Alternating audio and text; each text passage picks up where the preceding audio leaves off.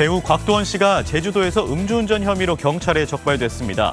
어제 새벽 5시경 제주 애월읍의 한 도로 한가운데서 자신의 SUV 차량을 세워둔 채 차 안에서 잠을 자다가 음주 단속에 걸린 겁니다.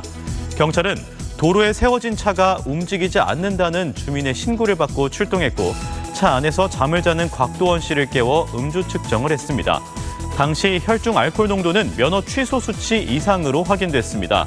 곽도원 씨는 한이읍에서 애월읍까지 차를 운전해 이동했다고 진술했고 경찰은 술에 취한 채 10km 정도를 운전한 걸로 보고 있습니다. 곽도원 씨 측은 변명의 여지 없이 책임을 통감한다며 사과했습니다.